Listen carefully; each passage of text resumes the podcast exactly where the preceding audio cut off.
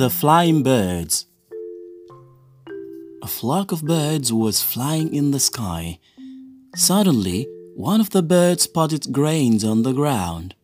"Grains! Plenty of grains here!" said the bird. "Let's land here. I'm hungry and tired," said another bird. The leader of the birds tried to stop them. "We should not act in haste. This may be a trap to catch us." "I see no danger," said a young bird. "I agree. Those grains look delicious," said another bird. Hiding in the bush was a hunter with a net. "I hope the silly birds will come down," he thought. As soon as the birds landed, the hunter threw his net over them. The birds panicked. Some tried flying left, others tried flying right, but there was no escape from the net. "Oh no!" cried the frightened birds. "We should have listened to your wise words," they said to their leader. Their leader was calm. "We can still escape.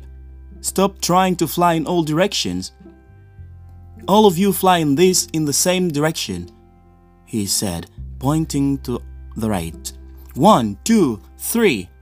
As ordered by their leader, the birds took off together, and they took the net with them.